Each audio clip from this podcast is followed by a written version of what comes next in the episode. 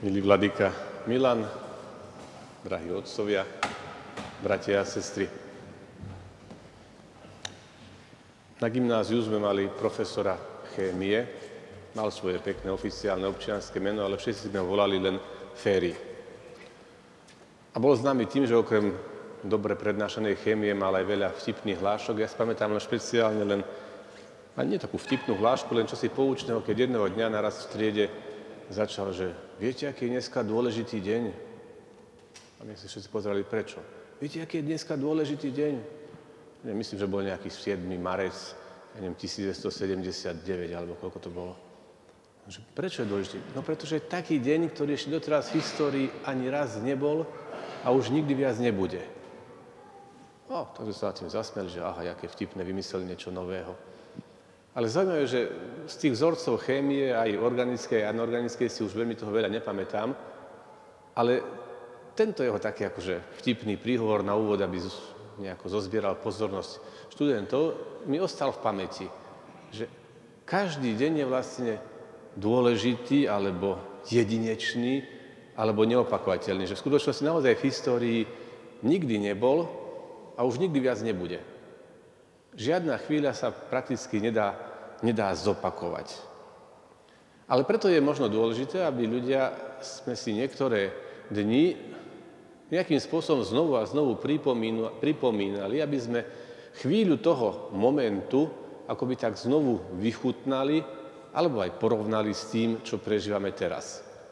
A tak vlastne už je trochu tradíciou v našej košickej miestnej cirkvi v týchto dňoch koncom februára si pripomínať niektoré dni, ktoré sú veľmi spojené s históriou našej miestnej cirkvi. Lebo v týchto dňoch o 6 dní Vladyka Milan si pripomenie svoje 7. výročie biskupskej vysviacky. Hovorím 7, lebo tá sa odohrala 29. februára 1992, takže si pripomína vlastne v skutočnosti iba každý štvrtý rok tých 28 uplynulých rokov. Pripomínam si v týchto dňoch, že pred 23 rokmi vlastne neočakávane sa tu zišli predstaviteľe našej miestnej cirkvi s vtedajším nunciom Mostírom Dosénom, aby ohlásili vznik Košického apoštolského exarchátu, termín, ktorý v tom čase ešte málo kto na Slovensku poznal, čo to vlastne znamená a čo to bude znamenať pre túto našu církev. A to, že pred 12 rokmi tiež v týchto dňoch, koncom eh, februára, začiatkom marca, vlastne tento exarchát bol povýšený na eparchiu, na biskupstvo.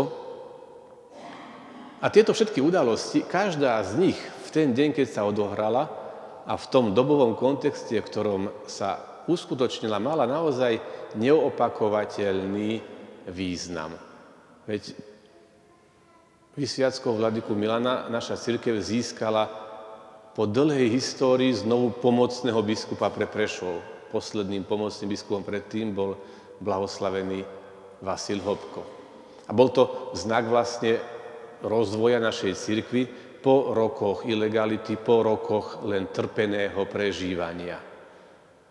A potom vznik tu v Košiciach vlastnej administratívnej jednotky bol tiež akoby takým krokom dopredu, ale aj s pohľadom trochu upreným na históriu, pretože sa vlastne akoby církev vrátila k tej myšlienke, že Košice sú mestom, ktoré si zaslúži pre grécko-katolíkov nejakú osobitnú jednotku, tak ako tomu bolo vlastne už na konci 18. storočia, keď sa pôvodne plánoval vikariát tu v Košiciach, z ktorého sa neskôr vyvinulo Prešovské biskupstvo.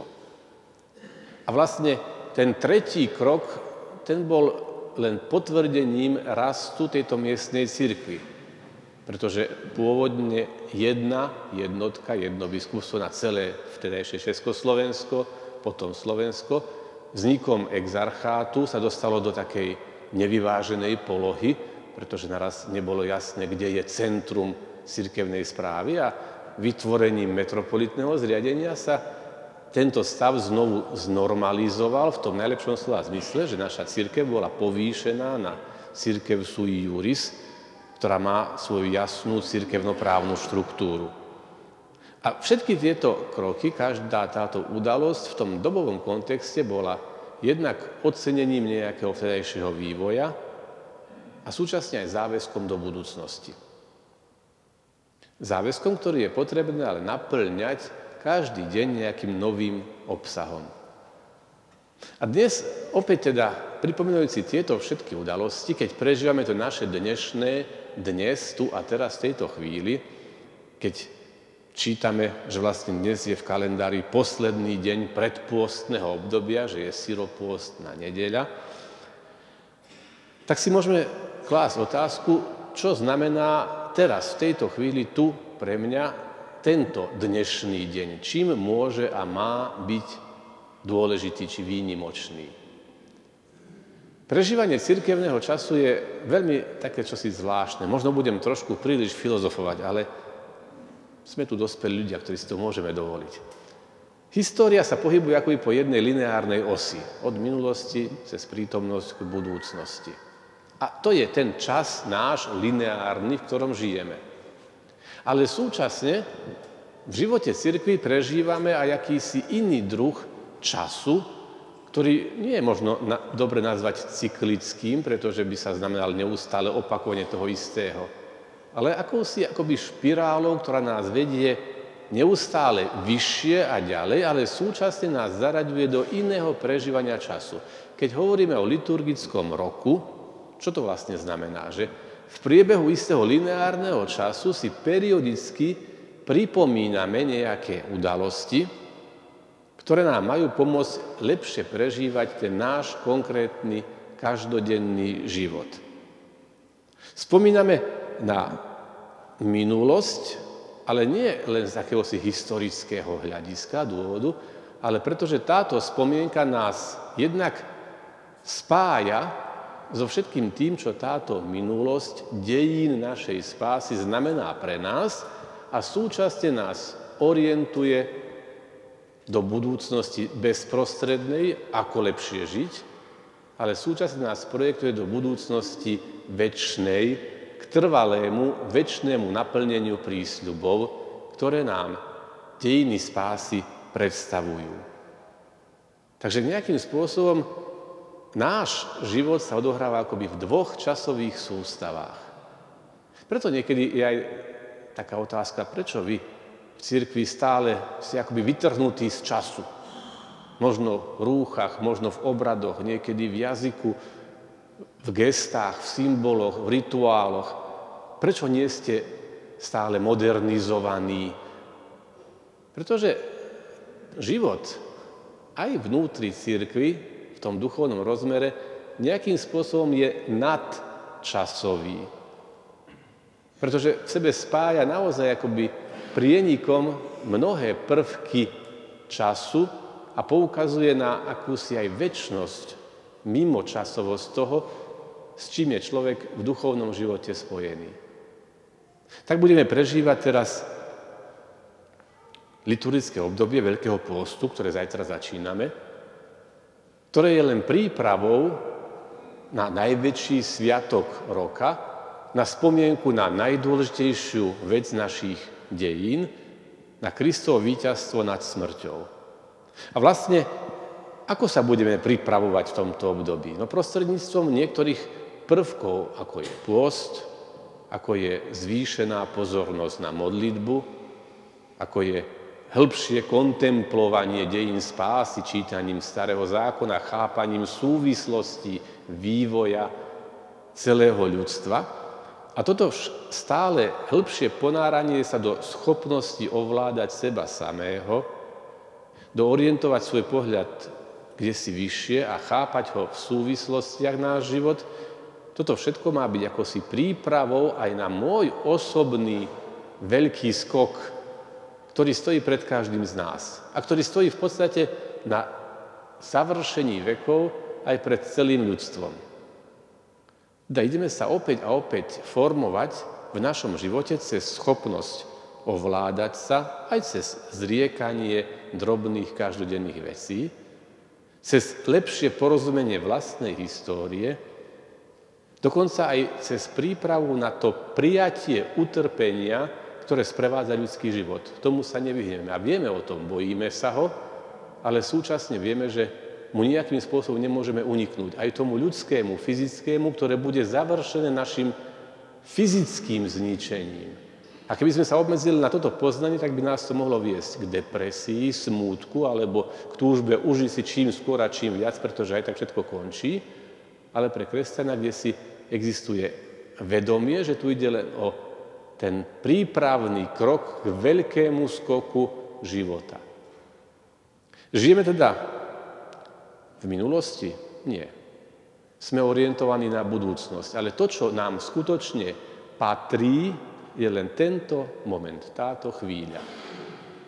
Nie je to tak, ako že niekto stále sníval o stroji času, o možnosti cestovaní v čase. Sú to pekné predstavy, ale technicky asi ťažko uskutočniteľné.